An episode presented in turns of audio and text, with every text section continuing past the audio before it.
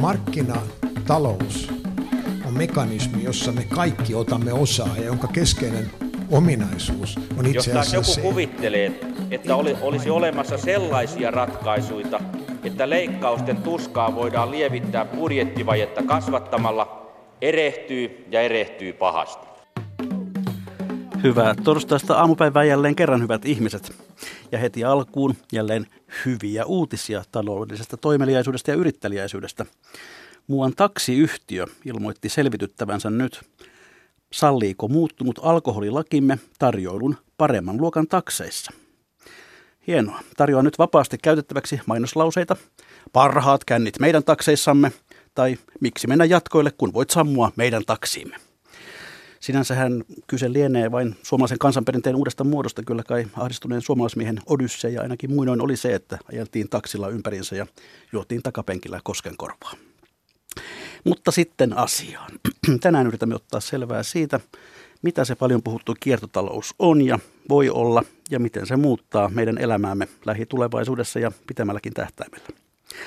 Sitra, Suomen itsenäisyyden juhlarahasto, sai hiljattain kansainvälisen palkinnon johtavana julkisen sektorin kiertotaloustoimijana. Sitra valittiin maailman johtavaksi toimijaksi The Circular Awards-kilpailussa ja palkinto jaettiin maailman talousfoorumin yhteydessä Davosissa, Sveitsissä. Tervetuloa ohjelmaan, projektijohtaja Kari Herlevi. Kiitoksia. Ja johtava asiantuntija Nanni Pajunen. Kiitos. Niin, Kari Herlevi ja Nanni Pajunen aivan aluksi onneksi olkoon palkinnosta. Kiitoksia. Hieno juttu. Mikä tämmöinen Circular Awards-kilpailu oikein on? Kuka sitä järjestää?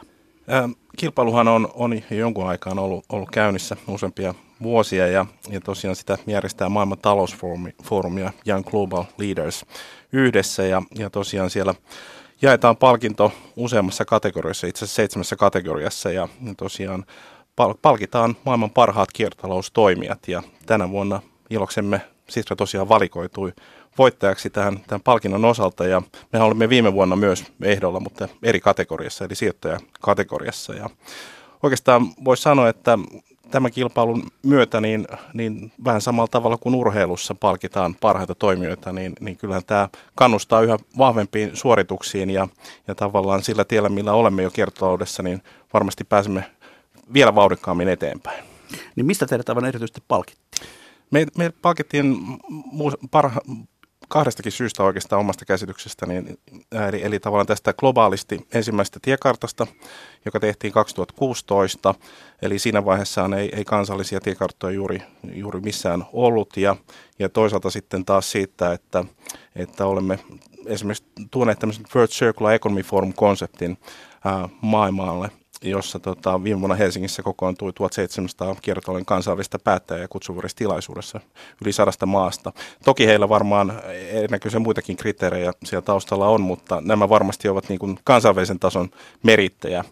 Ja, ja ehkä itse näkisin sen myös, että Suomi pienenä maana niin, niin on pystynyt nimenomaan yhteistyön voimalla viemään tätä kiertotaloutta eteenpäin. Ja meillä on vahva parlamentaarinen tuki ja tiekartan yhteydessä meillä oli noin tuhat henkeä mukana sitä tiekarttaa tekemässä ja me tehtiin sitä puolen vuoden aikana. Ja mitä itse olen kiertänyt maailmalla aika paljon eri puolilla, myös Euroopan ulkopuolella, niin voin sanoa kyllä sen, että sitä aika paljon ihaillaan ja että, että miten voidaan vetää yhteen lyhyessä ajassa kansallinen näkemys ja, ja, ja myös lähteä sitä myös sitten toteuttamaan. Että, että nämä on niin ehkä semmoisia keskeisiä havaintoja ja meitäkin pyydetään aika usein niin kuin myös sitten ää, vähän coachaamaan muita maita. Itse olin muun muassa eilen Madridissa, jossa Portugali ja Espanja julkisti omat tiekarttansa. No tähän tiekarttaan me tulemme tutustumaan tänään, tänään tarkemmin. Nani, Nani Pajunen, mikä tällaisen palkinnon merkitys on? Onko se, vaan, onko se kiva rohkaisu vai, vai, vai miten siihen suhtauduttiin? Siis sehän on todella hieno huomionosoitus tästä työstä, mitä me ollaan jo tehty nyt ö, kolme vuotta.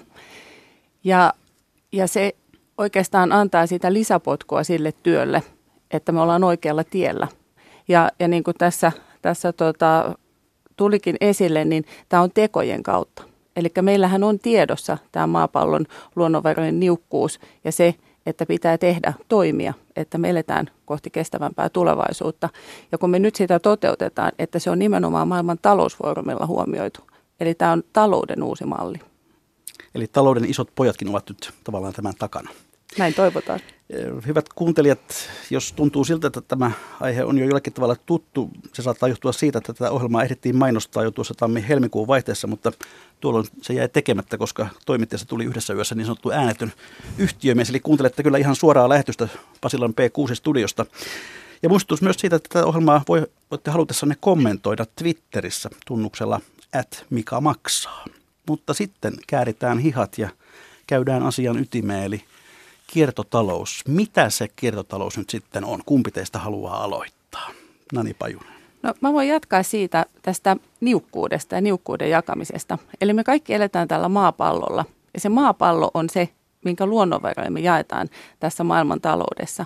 Ja, ja me eletään itse asiassa niukkuudessa. Jo 50 vuotta sitten on havaittu se, että maailman talous perustuu luonnonvarojen ylikulutukseen. Ja sen jälkeenkin maailmantalous on vain jatkanut kasvuaan perustuen tähän luonnonvarojen käyttöön. Eli kaikki tieto on olemassa, mutta se, että mit, mitä ne teot on, miten me muutetaan tätä meidän toimintamallia, niin sitä etsitään tässä. Eli tässä etsitään niitä tapoja, miten me saadaan materiaali kiertämään yhden käytön jälkeen takaisin käyttöön niin, että sitä ei hukata jätteenä. Tai miten tuotteet, kuinka niistä tehdään pitkäikäisiä, huolettavia, korjattavia ja uudelleen käytettäviä, kuinka komponentteja voi vaihtaa näissä laitteissa. Eli tästä on kyse. Ja se, että onko pakko omistaa vai voidaanko me muuttaa tuotteiden omistuspalveluksi. Niin, ilmeisesti aika loista ajattelutavan muutosta tämä, tämä kaipaa. Jossakin yhteydessä luin tällaisenkin arvion, että, että kiertotalouden yhteydessä – sen myötä syntyy kokonaan uudenlainen kansalainen, joka haluaa kokemuksia omistamisen sijaan. Miten tätä kommentoitte? Kyllä se varmasti näin on, että, että tavallaan me ollaan tultu ehkä sen tien päähän, että tavallaan tavaralla ei, ei enää tavallaan sitä hyvinvointia oikeastaan voida lisätä, vaan kulutus tosiaan perustus enemmän palveluiden käyttämiseen, eli toisin sanoen jakamiseen, vuokraamiseen ja kierrättämiseen. Ja, ja tota, e, ehkä siinä mielessä, kun maailmalla eri puolilla on ollut, niin niin vaurastuminen on nykyään monissa kehittyvissä maissa vielä niin kuin aineellisen elintason nousun tavoittelua. Ja kuulin, että esimerkiksi Brasiliassa menestyksen mitta on, että ei tarvitse korjata laitteita, vaikkapa mikroatuunia, vaan voi ostaa heti uuden tilalle. Ja mä luulen, että niin kuin Euroopassa on menty yhä enemmän siihen suuntaan, että halutaan sitä loppuhyötyä ja vähemmän sitten sitä vaivaa sitten huoltaa ja korjata tavallaan, että et siinä mielessä mennään jo vielä pidemmälle siitä, että toki korjaaminen ja huoltaminen on erittäin tärkeää, mutta jos sen saa palvelulla, niin saattaa olla vielä parempi. Tuossa on se hyvä näkökulma tähän, että kuinka me puhutaan tästä talouden uudesta mallista, niin välillä meiltäkin kysytään, että onko tämä länsimaisten valtioiden asia tai teollisuusmaiden asia. Mutta tässähän on oikeasti 2,5 miljardia ihmistä elää köyhyydessä, niin tässä myös on, koska tämä on globaali haaste, niin meidän täytyy miettiä, että miten heidän elintasonsa voidaan nostaa kuitenkin hyvälle tasolle, tasa-arvoiselle tasolle, niin kuin kestävän kehityksen tavoitteissakin sanotaan, mutta siten, että ei kuitenkaan tehdä sitä luonnonvaroja tuhlaamalla.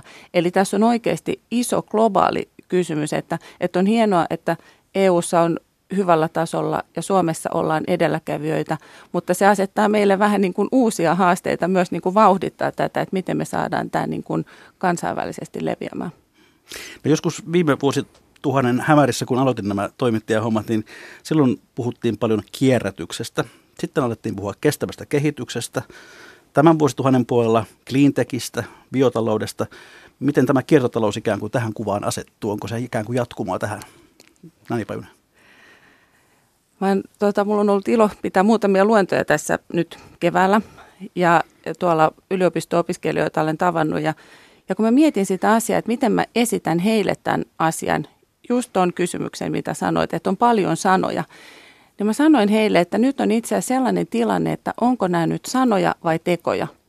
Eli meillä kaikilla on nyt nämä kestävän kehityksen tavoitteet, että se on ihan selkeä, että meidän pitää elää tämä maailman talous pitää perustua kestävään luonnonvarojen kulutukseen. Että mitä sanoja me käytetään, niin sillä ei oikeastaan ole väliä, vaan ne teot. Että nämä kaikki, mitä tuossa äsken sanoit, niin ne menee siihen samaan suuntaan. Eli tämä pitäisi saada tämä flow oikeaan suuntaan. Eli cleantech tuo ratkaisuja, kestävän kehityksen tavoitteet on se, mitä me tavoitellaan. Kierrätys on yksi osa kiertotaloutta. Et kaikki samaan maaliin. Aivan. No mm, tämän kiertotalouden yhteydessä puhutaan myös melkoisista rahasummista. Euroopan taloudelle kiertotalouden nettohyöty on arvioitu peräti tuhanneksi kahdeksaksi sadaksi miljardiksi euroksi vuoteen 2030 mennessä. Ja Suomessakin on puhuttu useista miljardeista ja jopa 75 000 uudesta työpaikasta. Mihin tällaiset luvut perustuvat, Kari Helvi? Joo, näissähän on, on erilaisia tietysti tutkimuksia, selvityksiä taustalla. Suomen osaltahan me tehtiin Sitra ja McKinsey yhdessä ää, arvio, arvio Suomelle vuoteen 2030 mennessä ja siellä katsottiin vain viittä sektoria, niissä oli jo miljardiluokan potentiaali. Ja, ja siinä tietysti katsottiin tavallaan toisaalta myös sitten tavallaan sitä, että miten se globaalisti kehittyy, vähän tämmöinen niin kuin ylhäältä alaspäin laskentamalli, mutta sitten myös sitten ihan sitä, että minkälaisia sektoreita Suomessa on ja minkälaista lisäarvoa siellä voidaan saada aikaiseksi. Ja useinhan se, niin kuin se lähtökohta näihin laskemiin on, on, on se käytännössä se tavallaan talouden tehottomuus, mikä tällä hetkellä on ihan silmiin pistävää. Et, et me tiedetään yhtä hyvin se, että autojen käyttöasteet on, on se vajaa 5 prosenttia, siitäkin ollaan ruuhkissa vaikka kuinka pitkään. Ja, ja toisaalta sitten ihan tämmöistä niin toimistojen käyttöasteet ihan päivisinkin on, on, on hyvin matalalla tasolla. Ja, ja toisaalta sitten ihan, ihan näitä vaikka rakennussektorilla syntyy jätettä merkittäviä määriä tai, tai sitten ruokaa menee jätteeksi erittäin suuria määriä. Ja, ja tätä voidaan jatkaa vaikka kuinka pitkään, eli, eli tavallaan sieltä löytyy eri, eri tapoja, millä tavalla voidaan tehostaa sitä toimintaa, mutta tämä ei tietenkään ole yksistään kiertous niin kuin toiminnan tehostamista, vaan se on tosiaan tapa ajatella u- uudella tavalla tätä kokonaisuutta. No 75 000 uutta työpaikkaa kuulostaa kovalta luvulta maassa, jossa on taisteltu siitä, että saako hallitus 100 000 neljässä vuodessa aikaan. Minkälaisia työpaikkoja, mistä, mistä, minkälaista töistä me puhumme? Anni Päivynen. No yksi asia ainakin, mistä me puhutaan, niin on käsityöammatit. Ja me ollaan vähän huolestuneita tästä tilasta, että nykyään koulutetaan vähemmän osaajia, koska kun me puhutaan, että tuotteiden elinkaari pitäisi jatkaa ja ne tuotteet, tuotteet pitäisi olla korjattavia ja huolettavia, niin jos ei meillä ole ihmisiä, jotka osaa tehdä sitä, niin itse asiassa me ei voida toteuttaa kiertotaloutta. Ja toivotaan todella paljon, että tämä nähdään yhtenä aivan olennaisena tekijänä, tämä huoltopalvelu yhtenä myös työpaikkojen tarjoajana. Ja sitten ilman muuta, miten ylipäätänsä työ kehittyy ja maailma kehittyy, niin asiantuntijatehtäviä erilaisissa paikoissa tarvitaan enemmän ja enemmän. Ja itse asiassa Suomessahan on hirveän hyvä tilanne, koska täällä on todella hyvä koulutusmalli ja, ja mekin tehdään paljon yhteistyötä koulu, koulujen, ihan siis kaikkien koulutustasojen kanssa. Mutta näitä nyt ainakin tulee mieleen ihan nopeastikin. Jos täydennän tuohon tosiaan, maailmallakin tehty erilaisia selvityksiä siitä, että mitä tarkoittaa se, että esimerkiksi kaatopaikalle ei päädy enää jätettä. Et, et, tiedetään hyvin se, että kaatopaikkatoiminta itsessään ei työllistä kovinkaan paljon, mutta kun siitä mennään, mennään siihen kierrättämiseen tai mennään siitä eteenpäin vielä uudelleen valmistuksiin, e-, eli tavallaan tuotteet, jotka on jo talouden käytössä, niin palautetaan huolettavaksi ja korjattavaksi ja niistä saadaan uudenveroisia tuotteita. Tai sitten mennään siitä eteenpäin vielä niin kuin tuotteiden myyntiin palveluina, niin kaikki tämä niin kuin tarkoittaa, että et, et työpaikkoja syntyy, niitä on erityyppisiä, niin kuin Ani tuossa totesi, niin varmasti niin kuin tavallaan todella pitkän koulutuksen vaativia tehtäviä, mutta myös toisaalta paikallisia tehtäviä, joissa tarvitaan sitä ää, tuotteiden korjaamista ja, ja huoltoa. Ilmeisesti yksi tavoite on myöskin se, että, että tavallaan jäte tavallaan siinä missä katoaisi, että se nähtäisiin uutena raaka-aineena. Tietyllä tavalla kyllä, mutta sitten täytyy aina, kun puhutaan teollisesta toiminnasta, niin teollisessa toiminnassa on tehty jo pitkään – hävikin vähentämistä, koska se on itse asiassa myös taloudellinen tekijä siellä yrityksen toiminnassa, että ilman muuta pyritään tekemään prosessit niin tehokkaiksi kuin mahdollista ja vähentämään hukkaa. Ja tietty osa teollisista sivuvirroista tulee todennäköisesti tulevaisuudessakin päätymään jätteeksi, koska se ei ole taloudellisesti eikä ekologisesti viisasta prosessoida niitä loputtomasti. Eli tavallaan siinä saatetaan aiheuttaa kokonaisuudessa enemmän haittaa, mutta ilman muuta siellä on paljon vielä tehtävissä ja koko tässä, tässä systeemissä, mikä meillä on tämä yhteiskunnallinen systeemi.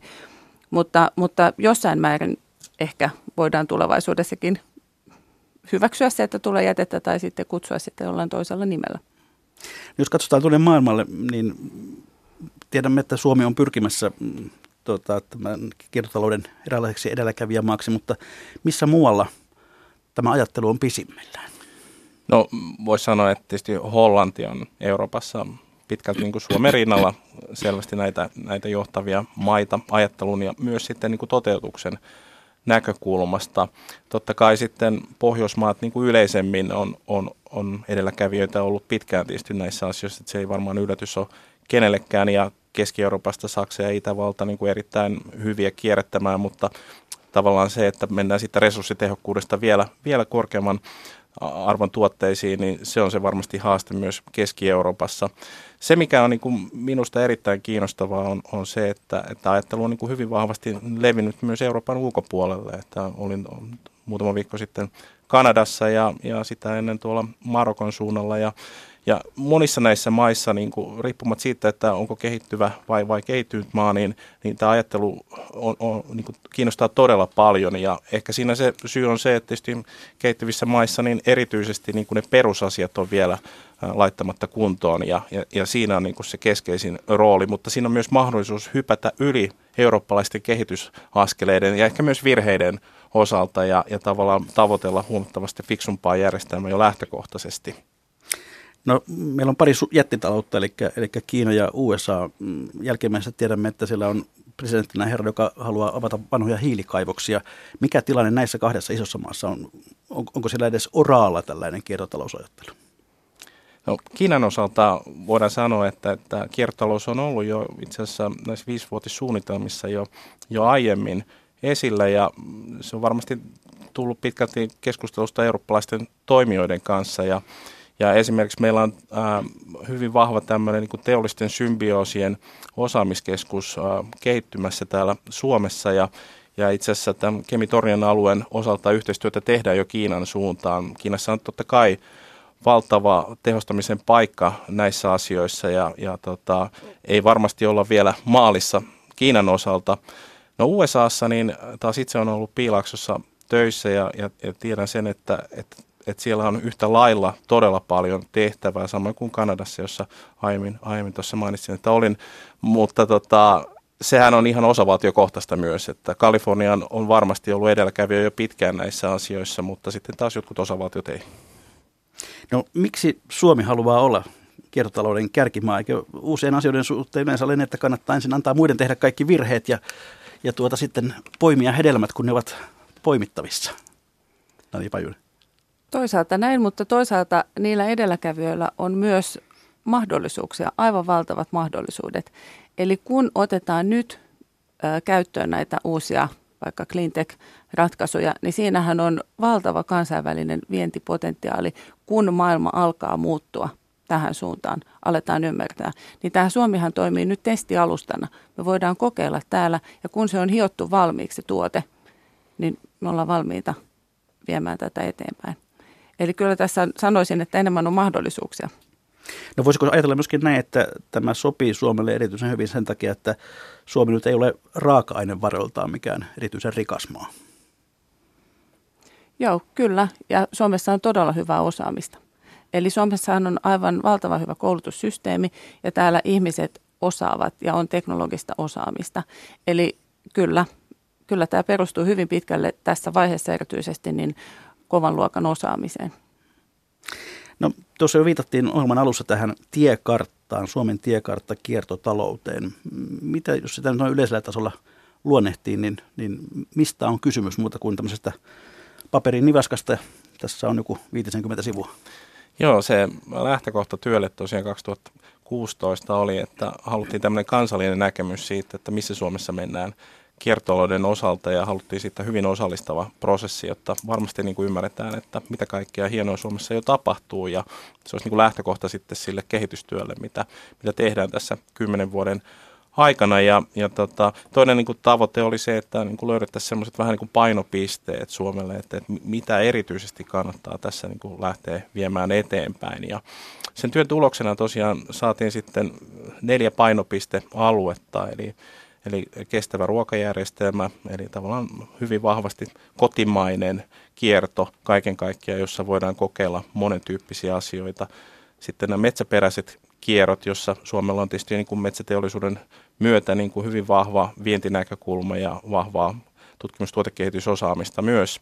Ja sitten enemmän tämmöiset niin kuin teolliset kierrot, jossa sitten mennään enemmän niin kuin rakentamisen ja elektroniikkateollisuuden ja tämän tyyppisen ää, alueelle. Ja sitten neljäntenä niin liikkuminen ja logistiikka, eli, eli millä tavalla fiksusti liikennejärjestelmiä voidaan kehittää. Ja sitä tavallaan hukkaa, mitä mainitsin tuossa esimerkiksi niin kuin autojen osalta, niin kuin voitaisiin, voitaisiin sitten poistaa. Sitten viidentenä äh, otettiin vielä tämmöiset enemmän tämmöiset horisontaaliset toimet, eli asiat, jotka niin kuin linkittyy laajallasti yhteiskuntaan. Ja ne on esimerkiksi semmoisia kuin, että miten satsata tutkimustuotekehitykseen tai, tai sitten opetukseen ja koulutukseen, että meidän perusosaaminen on, on jo oikealla tasolla niin kuin lähtökohtaisesti.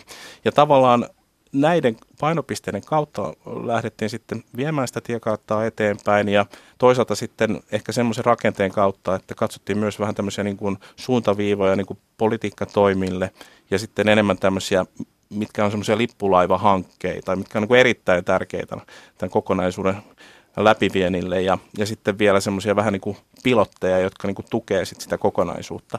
Tässä taustalla oli myös se, että Suomessa on aika paljon strategioita jo olemassa, mutta sitten se, että miten niitä oikeasti toteutetaan, niin tässä haluttiin vähän tämmöinen niin kuin sekä strategian että toteutuksen niin kuin tämmöinen niin kuin kombinaatio. Eli, eli haluttiin mennä hyvin konkretiaan ja sillä ajatuksella, että, että katsotaan ne hyvät käytännöt Suomessa ja miten niitä voidaan skaalata sitten Suomessa ja sitten maailmalla.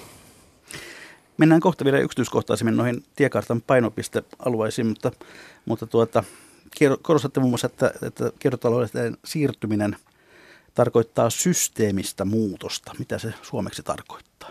Nani Pajunen.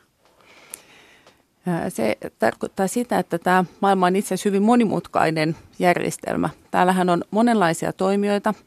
Täällä on julkista sektoria, täällä on yksityistä sektoria, koulutusjärjestelmiä, koko terveydenhoitosysteemi. Siis miten tämä yhteiskunta toimii, puhutaan siitä. Ja se systeeminen muutos on sitä, että se tulee näihin kaikkiin organisaatioihin, se tulee meidän yksilöiden jokapäiväiseen elämään. Eli, eli aiemmin sanoitkin, että tämä on tämä toimintatavan ja ajattelutavan muutos. Eli sitä haetaan tällä systeemisellä muutoksella.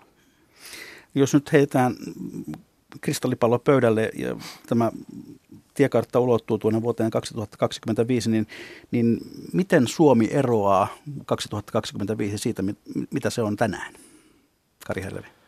No varmasti sitä voi tarkastella eri tasoilla, eli, eli muutenkin ollaan rakennettu se tiekartta sillä tasolla, että, että siellä on tavallaan tämä tavallaan politiikkataso, sitten on toisaalta kaupunkien taso, sitten on niin kuin yritysten taso ja sitten ihan niin kuin kansalaisten niin kuin taso. Ja, ja tavallaan näissä kaikissa, niin kuin Nani tuossa totesi, niin pitää saada aikaan muutos. Ja jos ottaa vaikka niin esimerkkinä nyt sitten näistä vaikka yrityskentän, niin ja kun taloudesta tänään puhutaan, niin niin kyllä, kyllä meillä tavoitteena on se, että, että kiertotalous on mennyt yrityksissä niin kuin strategian tasolta sinne ihan käytännön tekemisen tasolle. Että se ei ole enää tämmöistä niin kuin, pelkästään niin kuin vastuullisuusnäkökulmaa, vaan se on enemmän sitä, että se on niin kuin kannattavaa liiketoimintaa ja, ja mä uskoisin, että, että se kymmenen vuoden aikana niin päästään siihen, että jopa pienien ja keskisuurten yritysten osalta, niin, niin varsinkin kasvuhakusten yritysten osalta, niin kiertotalous on jo arkipäivää. Anni Päyynä. Ja meillä on itse asiassa ö, tähän yhteisiin toimenpiteisiin liittyen, niin meillä on käynnissä 25 koulutuksen kehittämisen hanketta, eli kuinka kiertotalous saadaan kaikille koulutustasoille Suomessa. Ja se lähtee ala-asteelta, on yläasteelle, lukioihin, ammatilliseen, ammattikorkeakouluihin, yliopistoihin tulossa tätä kiertotalouden opetusta. Ja meillä oli eilen kaikki tekijät oli työpajassa ja se innostunut tunnelma siellä, sanoinkin heille, että täällä on tunnelma kuin vapulounaalla – että siellä oli niin iloinen puheen sorina ja he jotenkin olivat odottaneet nyt tätä, että nyt päästään tekemään tätä muutosta. Ja me tavoitellaan tällä koulutushankkeilla sitä, että me ei kouluteta kiertotalouden ammattilaisia, vaan ammattilaisia, jotka ymmärtää, että meillä on se yksi maapallo ja ne luonnonvarat siellä, ja kiertotalous tuo ratkaisuja siihen. Eli tulevaisuudessa lakimies, poliisi, opettaja, insinööri, he tunnistaa siinä omassa työssään, omassa asiantuntijuudessaan ne teot, millä voidaan vaikuttaa. Ja tästä kymmenen vuoden päästä niin meillä alkaa olla näitä uusia kiertotalousnatiiveja, mistä me ollaan puhuttu, kun nämä neljäsluokkalaiset ja yhdeksäsluokkalaiset ja kuudesluokkalaiset kuulee ja sitten he tekevät valintoja siitä eteenpäin. Eli kasvamassa on mm, nuori polvi, johon voimme, voimme tuota, toivomme panna, mutta entä sitten me keski-ikäiset, miten meidän pää käännetään? Hyvä kysymys, koska tässä oli ensimmäiseksi, meillä oli tavoite just nämä tutkinnot, että miten me saadaan tämä tutkinto-opiskelijoille. Mutta nyt kun me ollaan saatu nämä koulutushankkeet käyntiin, niin meillä on heti seuraavana, että miten me saadaan työssä olevat ihmiset mukaan. Ja itse asiassa ammattikorkeakoulut ja yliopistothan hyvin luontevasti ottaa sen omaan työhönsä itse asiassa ammatillinen myös, koska heillä on valtavasti tätä aikuiskoulutusta, täydennyskoulutusta, muuntokoulutusta ja he on itse asiassa heti ottaneet itse asialistalleen se. Eli kohta meille kaikille on mahdollisuus siellä käydä opiskelemassa ja päivittää osaamista. Hyvä, tätä, tätä jäämme odottamaan.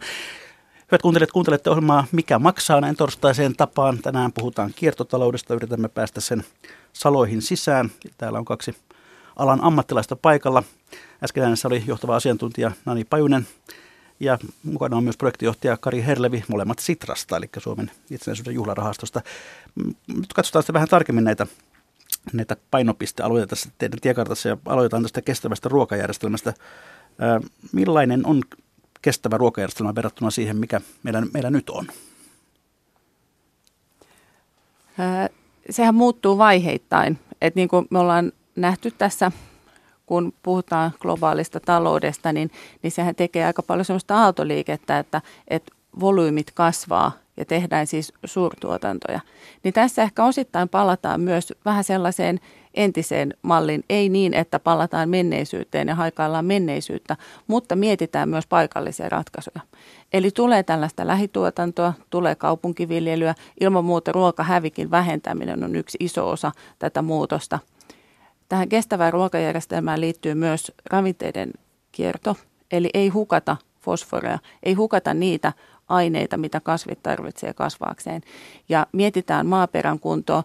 Eli se on oikeastaan läpileikkaavasti kaikissa ne, näissä meidän hankkeissa ja näissä teemoissa on se elinkaariajattelu. Että se lähtee aina jostain alkutuotannosta, prosessoidaan erilaisissa prosesseissa tuotteeksi ja käyttöön.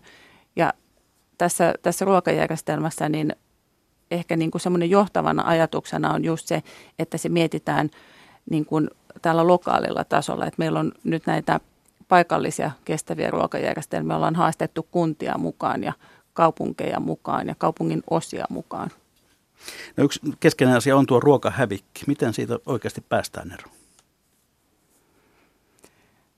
No siihen on toki on paljon tehtävissä, mutta osittain ruokahävikkiähän on myös ää, kuoret, banaaninkuoret, perunankuoret. Eli sehän täytyy prosessoida sitten sillä tavalla, että se käytetään muuna sehän ei ole siis ruokaa, jota heitetään pois. Mutta sitten ruokahävikki esimerkiksi kaupoista, niin niitähän hyödynnetään vaikka ravintoloissa. On alkanut tulla ruokapalveluita, jotka kerää kaupoista näitä ihan hyvää tavaraa, mutta mitä kauppa ei voi enää pitää hyllyssä, koska se tulee tai ehtii pilaantua liian nopeasti. Ja itse asiassa nämä on niin nopeita nämä ketjut, että osittain tätä ruokahävikkiä syntyy jo varastoissa – Eli tässähän kanssa pyritään siihen täsmäyttämään sitä, että se ruoka on oikeaan aikaan oikeassa paikassa. Tähän tulee myös palveluita. Että on paljon uusia palveluntarjoajia, jotka tuo vaikka sen ruoan kotiin, kotiovelle, että ei ole niitä välikäsiä. Ja siinä muun muassa voidaan vähentää tätä hävikkiä. No kenen tässä tavallaan pitäisi ottaa se aloite käsissä? Onko se kuluttajan vastuulla vai elintarvikkeiden valmistajan vastuulla vai kaupan vastuulla vai kuka on, kenen, kenen pitäisi olla se veturi?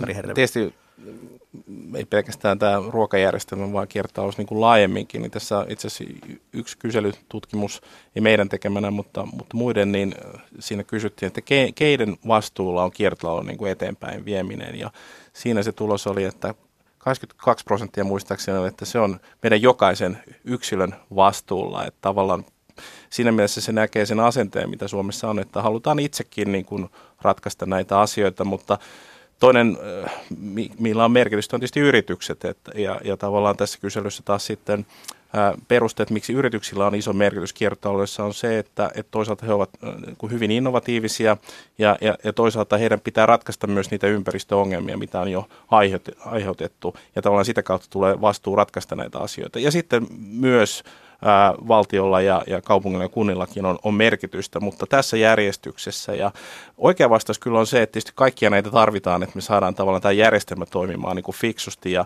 se pitäisi toimia niin hyvin, että ihmisten olisi helppo tehdä niitä oikeita valintoja. Että se olisi tietysti hyvä lähtökohta, mutta niin kauan kuin näin ei ole, niin, niin tarvitaan sitten tietysti niitä edelläkäviä äh, henkilöitä, jotka pystyy näyttää mallia, että kuinka tehdä ja pystyy puhumaan asioiden puolesta. Että, että yksi, yksi niin kuin tietysti keskeinen näkökulma tässä on se, että ympäristöarvot ei ole pääasiassa se keskeinen valintaperuste kuitenkaan, kun tehdään niitä valintoja, vaan siellä on muita asioita taustalla, mukavuus, terveys, helppokäyttöisyys, moni, monia asioita, jotka sitten vaikuttaa näihin päätöksiin ja, ja siinä mielessä se ei missään tapauksessa ole niin kuin helppo tavallaan näiden asioiden eteenpäin vieminen.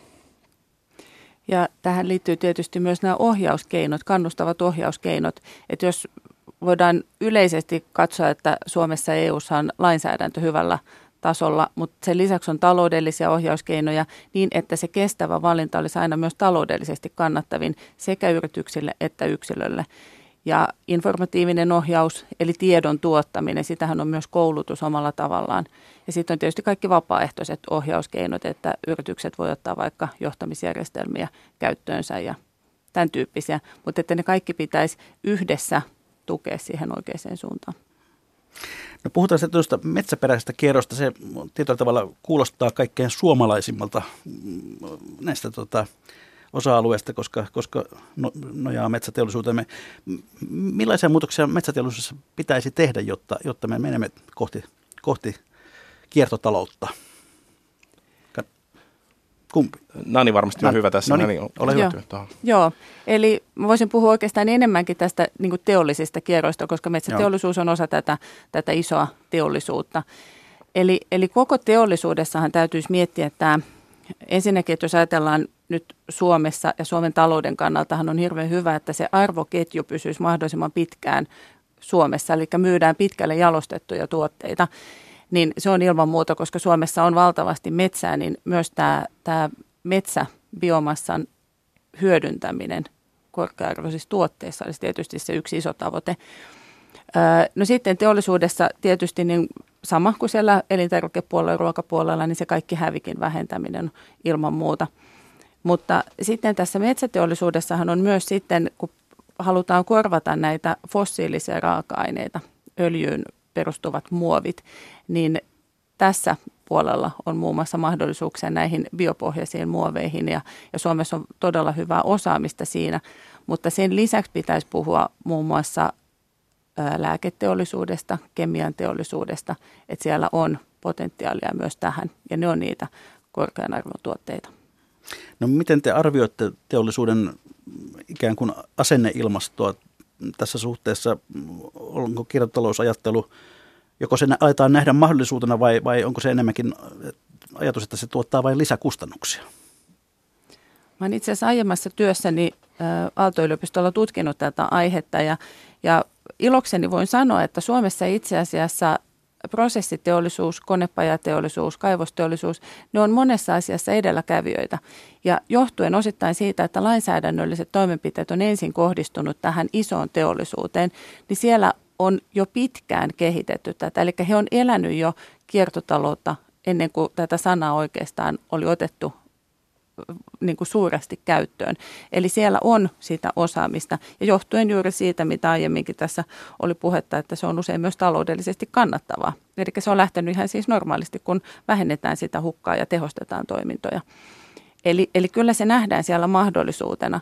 Ja sitten myös ollaan nähty tämä, kun maapallollahan keskialueet kuivuu, vesi on loppunut, niin Suomessa kehitetään muun muassa tämmöisiä prosesseja, missä veden kierto oli suljettu, eli ei hukata vettä koska tämä on muun muassa monessa osassa maapallolla, niin se on ainut tapa toimia, koska sitä vettä ei ole paljon.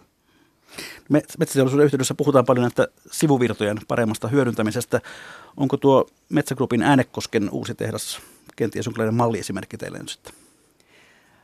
No ottamatta kantaa suoraan tähän tehtaaseen, niin kaikki teollisuuslaitokset ja prosessithan pitäisi suunnitella siten tulevaisuudessa, että on prosessi, josta tulee päätuote ja sitten tulee lukuisia sivutuotteita.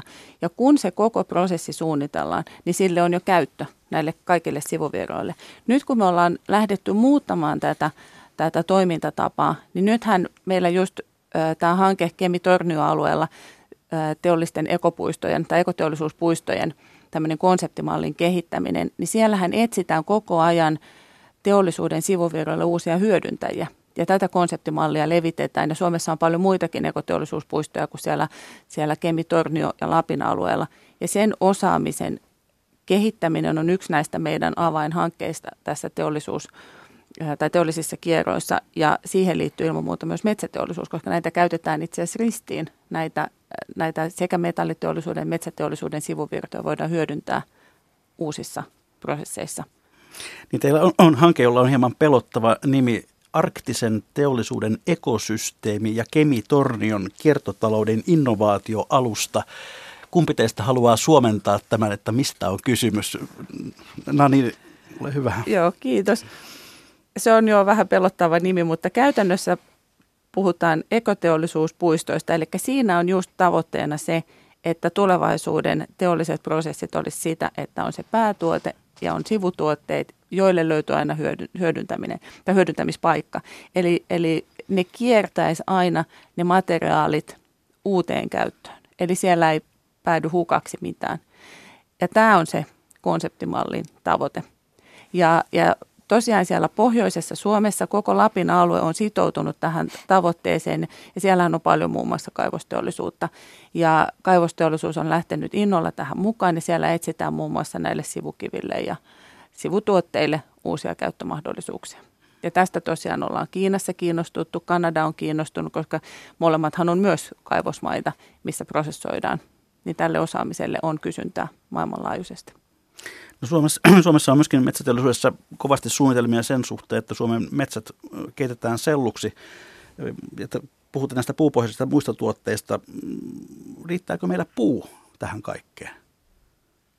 Katoaako metsät? Se on, se on hyvä kysymys ja, ja siitähän on monenlaisia näkemyksiä myös, kun asiantuntijoilta kysytään, mutta, mutta kaikki tämä tämä tulevaisuuden systeeminen muutos edellyttää vähän niin kuin siinä kestävässä ruokajärjestelmässä, että myös maaperä on hyvässä kunnossa, niin tämähän perustuu siihen, että myös metsät hoidetaan niin, että meillä on myös tulevaisuudessa metsiä. Mm.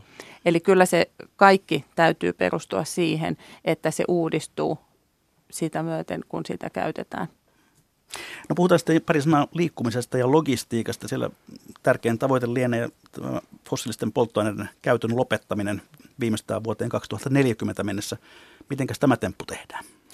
No, tiekarttaa kun lähdettiin rakentamaan, niin, niin tavallaan siinä alun perin ei ollut tavallaan tämmöistä energiakytköstä lainkaan ja tavallaan sitten tämän ää, toimintaprosessin myötä sitten tuli tämä liikkuminen ja logistiikka sitten keskusteluihin ja erityisesti siitä syystä, että siinä on niin kuin vahvat linkit näihin useisiin eri alueisiin ja me halutaankin tässä välttää tällaisia siiloja, että niin kuin ainakin tuossa totesin, että metsäperäiset ja teolliset kierrot, niin ne on itse asiassa yksi iso kokonaisuus ja sitä kannattaa näin viedä eteenpäin.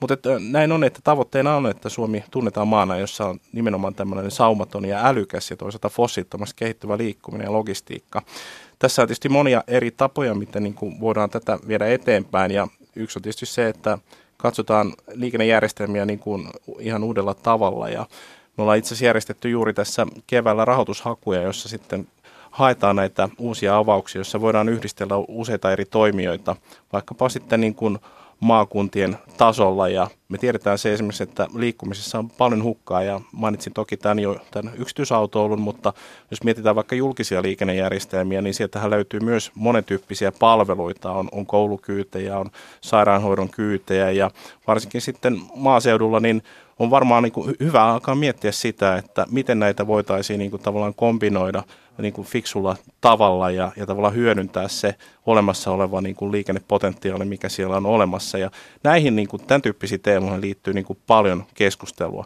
On toki sitten selvää, että varmasti niin kuin sähköautoilu yleistyy niin kuin liikennekäytössä. On totta kai aivan eri asia sitten, kun katsotaan niin kuin lentoliikennettä, mutta, mutta varmasti trendi on siihen, että liikenne sähköistyy tässä vuosien kuluessa ja se on varmasti yksi merkittävä osa tätä kokonaisuutta.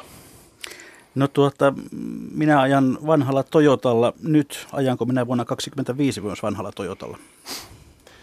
Suomessahan auton omistaminen on, taitaa olla eurooppalaisten niin kuin pisintä yli, yli 10 vuotta varmaan, mitä ihmiset autoa omistaa. Ja siinä mielessä tavallaan ne, ne kehityksen muutokset Suomessa on aika, aika hitaita. Jos vertaa vaikka Norjaan, jossa sähköautoilu on toki kannusteella saatukin jo hyvin, hyvin tota, nopeasti liikenteeseen. Toki siellä ostetaan hyvin, hyvin kalliita autoja ja tavallaan Suomessa niin tietysti nyt tarjonta alkaa kehittymään ja sitä kautta varmaan sähköautot yleistyy, mutta uskoisin, että, että tilanne kehittyy, että edelläkävijät tietysti ensimmäisenä tarttuu sähköautoihin ja sitten se siitä leviää hyvien käyttökokemusten myötä toivottavasti sitten laajemmalle, mutta sinun tapaukseen en osaa ottaa kantaa, mutta uskoisin, että, että tämä varmasti yleistyy, mutta nopeudesta on vaikea, vaikea vielä sanoa. No niin, Pajunen ilmeisesti uskaltaa ottaa kantaa. Joo, itse asiassa kun mä jatkan tästä näin, koska tämä on, tämä on hyvä, tämä, kun tämä keskustelu ää, sähköautoista on noussut hyvin vahvasti pintaan ja nyt oli nämä sähköavusteiset polkupyörät. Mutta samaan aikaan maailmahan akkuistuu aivan valtavaa vauhtia. Ja tämä on hyvä esimerkki siitä kompleksisuudesta, minkä asian äärellä me ollaan, koska tämä maailman akkuistuminen ja sitä haastetta ei ole ratkaistu missään. Me hukataan itse asiassa, meillä ei ole missään päin maailmaa toimivaa järjestelmää, millä me saadaan akut takaisin, miten me saadaan niistä prosessoitua ne materiaalit uudelleen kiertoon. Ja meillä on itse asiassa tähän liittyen nyt tämmöinen akkuekosysteemihanke käynnistynyt. Tämä myös on siihen teollisiin kiertoihin koska samanaikaisesti kun me puhutaan tästä, että ilman muuta on hyvä, että, että siitä niin kuin ne suorat ää, päästöt ilmaan vähenee, kun me siirrytään sähköautoihin, mutta aivan valtava haaste tulee olemaan tämä maailman akkuistuminen, ja koska sitä ei ole tosiaan missään ratkaistu. No yksi keskeinen asia tietysti on joukkoliikenteen kehittäminen ja ehkä sen yksityisautoilun vähentäminen. Mm, onko tässä jotain uutta ja mullistavaa näköpiirissä? No yksi tietysti kiinnostava kehityskulku on tämä liikkuminen palveluna ylipäätänsä se, että voidaan niin kuin, niin kuin käyttötilanteesta niin kuin riippuen valita eri näitä liikkumismuotoja. Ja tämmöinen niin kuin liikkuminen palveluna Mobility as a Service on oikeastaan keksittykin täällä Helsingissä, Suomessa ja, ja tavallaan siihen on, on yrityksiä saanut jo ulkomaista pääomaa ja, ja mun mielestä on kiinnostavaa nähdä, mihin se johtaa. Eli käytännössä se, että seurataan sitten sitä, että että ihmiset oikeasti laskisi, laskisi tavallaan auton omistamisen kustannukset vaikka versus sitten sitä, että käyttää li, äh, liikkumispalveluita. Ja, ja tähän tietysti vaikuttaa se, että kuinka paljon näitä, näitä on niin kuin tarjolla näitä palveluita, kuinka luotettavia ne on ja, ja pystyykö tavallaan luottaa siihen, että ei välttämättä tarvitsekaan niin kuin omistaa omaa autoa. Mitä muuta liikkumispalvelut tarkoittavat kuin, kuin yhteiskäyttöautoja? Totta kai siihen kuuluu monen tyyppisiä eri, eri kokonaisuuksia. Nyt jos miettii autoteollisuuden kehittymistä, niin, niin koko ajan kilpailua käydään siitä liikkumisen käytetystä ajasta, että mihin se kuluu, jos on niin ratin takana versus sitten se, että on, on sitten vaikka tämmöisessä jaetussa autossa tai, tai vastaavassa jossain muussa, jossa sen ajan voi käyttää ihan muulla tavalla, niin koko ajan varmaan tämmöinen viihteellistyminen tapahtuu, eli tavallaan sen ajan voi käyttää ihan eri tavalla. Liikkuminen sinänsä varmaan ei, ei vähenny tällä hetkellä. Että kyllä mä uskon, että ihmiset haluaa matkustaa ja, ja, ja kokea asioita ja, ja siinä mielessä varmaan tämä jatkuu tämä trendi. No, mutta olisiko se hyvä idea, jos joukkoliikenne olisikin maksutonta? Olisi. Minä henkilökohtaisesti kannatan kyllä sitä, koska itse asiassa tuossa ajattelinkin edellisen puheenvuoron aikana, että tämähän pitää olla just helppoa – et siihenhän perustuu se, että minkä takia ihminen lähtee siellä omalla autolla. Et voi olla, että asuu niin hankalia matkojen päässä, että sieltä ei pääse millään muulla, mutta siis sen pitäisi olla se helpoin tapa.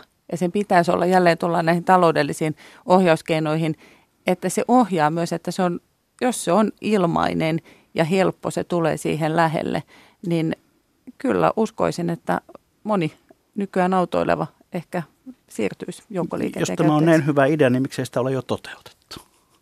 Sitä varmaan sopii ihmetellä. Niin, kyllähän nämä tietysti tämä ilmainen joukkoliikenne, jos miettii, Suomessa on monia muitakin asioita, joita on, on, on tuettu, mikään ei tietenkään ilmasta, mutta koulutukseen niin kuin on, on satsattu, että et, et jokaisella on mahdollisuus kouluttautua fiksusti, miksi sitten niin kuin, tavallaan liikkumisen puolella ja nimenomaan julkiseen liikenteeseen ei, ei voitaisiin satsata. No mitä muuta, te käytätte vielä tällaista titteliä kuin yhteiset toimenpiteet, siellä puhutaan muun muassa rahoitusjärjestelyistä. Mitä muuta me vielä kaipaamme, että, että me saamme, saamme Suomen todellakin sinne kiertotalouden mallimaaksi?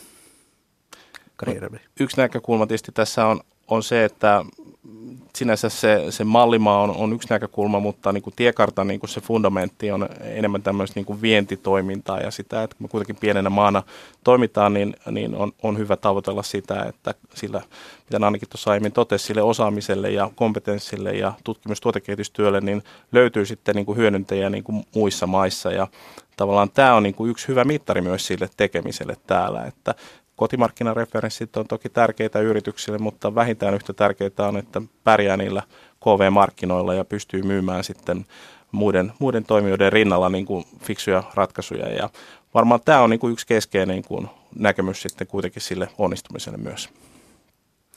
No, tämä Suomen tiekartta kiertotalouteen 2016-2025, voisi sanoa, että se on ikään kuin kolmas vuosi menossa. Miten te arvioitte tällä hetkellä tätä, onko, onko tämä edennyt sillä tavalla, kun, kun toivottiin? No, tässä tietysti monia tasoja arvioida tätä asiaa, että, että tietysti yksi on se niin kuin meidän Sitran oma toiminta ja tietysti ollaan, ollaan tehty niin kuin vaikuttavuusarviointia sitten meidän työstä, mitä tähän asti on tehty ja ulkopuolisten arvioitsijien toimesta arvio on, että me ollaan, ollaan saatu tätä muutosta aikaiseksi.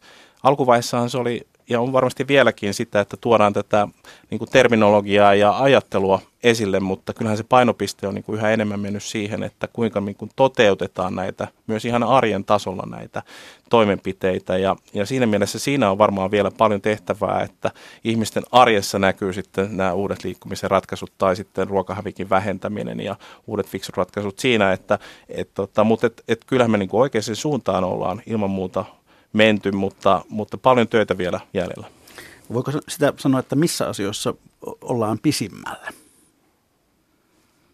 No mun mielestä ainakin tämä koulutuskenttä, niin, niin se on edennyt todella hienosti. Ja just tosiaan siinä eilisessä työpajassa, kun tapas näitä tekijöitä, niin, niin siellä jo pilotoidaan näitä kursseja. Eli ne on jo nyt siellä.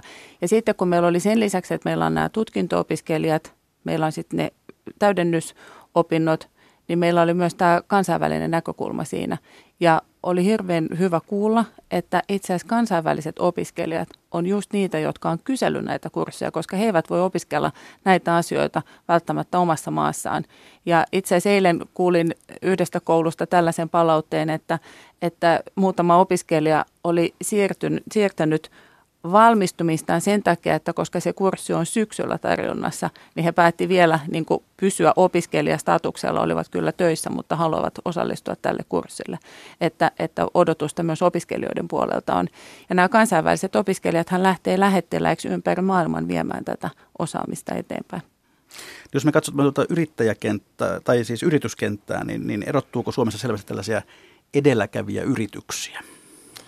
Joo, sitä me ollaan lähdetty tutkimaan sitä siinä mielessä, että ollaan haluttu nostaa tämmöisiä kiinnostavia yrityksiä esille ja, ja tosiaan tehtiin tämmöinen, tämmöinen kiinnostimmat yritykset lista kiertotalouden osalta, joka itse asiassa on nyt noin, noin vajaa sata yritystä tällä hetkellä. Ja siinä ajatus on se, että, että tuodaan semmoisia, ei välttämättä vielä kannattavia niin kuin bisneksiä, mutta niin kuin jossain määrin niin kuin uutuusarvoa omaavia nimenomaan liiketoimintanäkökulmasta esille. Ja siellä meillä on viisi kategoriaa. Tuotteen elinkaaren pidentäminen tavalla tai toisella, tai sitten tämä, mistä on puhuttu tänään aika paljon, eli tuotte, tuote, tuotteen myyntipalveluna. Ja sitten kolmantena enemmän tämmöistä niin jakamisalustat, jossa sitten vaikkapa käytettyjä tavaroita voidaan, voidaan tehokkaasti myydä, myydä eteenpäin. Tai sitten tämä uusiutuvuus, jossa linkattiin tänään aika vahvasti tähän metsäteollisuuteen, miten, miten voidaan uusiutuvia raaka-aineita käyttää yhä enemmän. Ja, ja sitten viidentenä kategoriana enemmän tämä perinteisempi kierrätys ja niin kuin raaka-aineen niin kuin tehokkaampi käyttö. Ja tavallaan tämän kategorian kautta ollaan sitten suodatettu suomalaista elinkeinoelämää ja, ja tota, sieltä löytyy kyllä tosiaan noin sata, sata yritystä. Ehkä se havainto tässä vaiheessa on se, että et, et tämmöiset niin kuin isot kansainväliset Suomesta, Suomesta lähtevät tietysti yritykset, niin heillä on, on strategioissa jo kiertotalous hyvin sisällä ja, ja, tota, ja myös jopa ehkä käytännön tasolle, mutta sitten PK-yrityksissä, niin siellä, siellä riittää vielä varmasti tehtävää hyvinkin paljon. No Nani Päynen, lopuksi vielä tämmöinen pieni kertaus, jos me katsotaan kiertotaloutta nimenomaan yksittäisen kansalaisen näkökulmasta, niin miten hänen elämänsä vuonna 2025 poikkeaa nykyisestä? Missä se näkyy? Toivon, että 2025 jokainen ihminen tunnistaa sen oman roolinsa tässä muutoksen tekijänä. Eli niin kuin meidän näiden koulutushankkeidenkin tavoite on tuoda se jokaiseen ammattiin mukaan. Eli silloin ihminen tietää, missä tahansa tehtävässä on tai yksilönä tekee näitä kuluttajavalintoja, niin tietää siinä sen muutoksen, siis kykynsä tehdä tätä muutosta. No Kari Hellevi, 2025, siihen on siis seitsemän vuotta aikaa. Onko tiekartta vienyt siinä vaiheessa meidät maaliin vai olemmeko eksyksissä? Maaliin varmastikin ollaan, ollaan päästy sen osalta. En usko, että eksyksissä voidaan olla, kun, kun tavoitteet on kuitenkin näinkin hyviä kuin, kuin meillä on. Mutta tietysti se, että vähän niin kuin päästövähennystavoitteissa, että tavoitteet kiristyy – matkan varrella, niin ehkä tässäkin on hyvä pitää mielessä, kun suorituminen on hyvää, niin tehdään vielä paremmin asioita.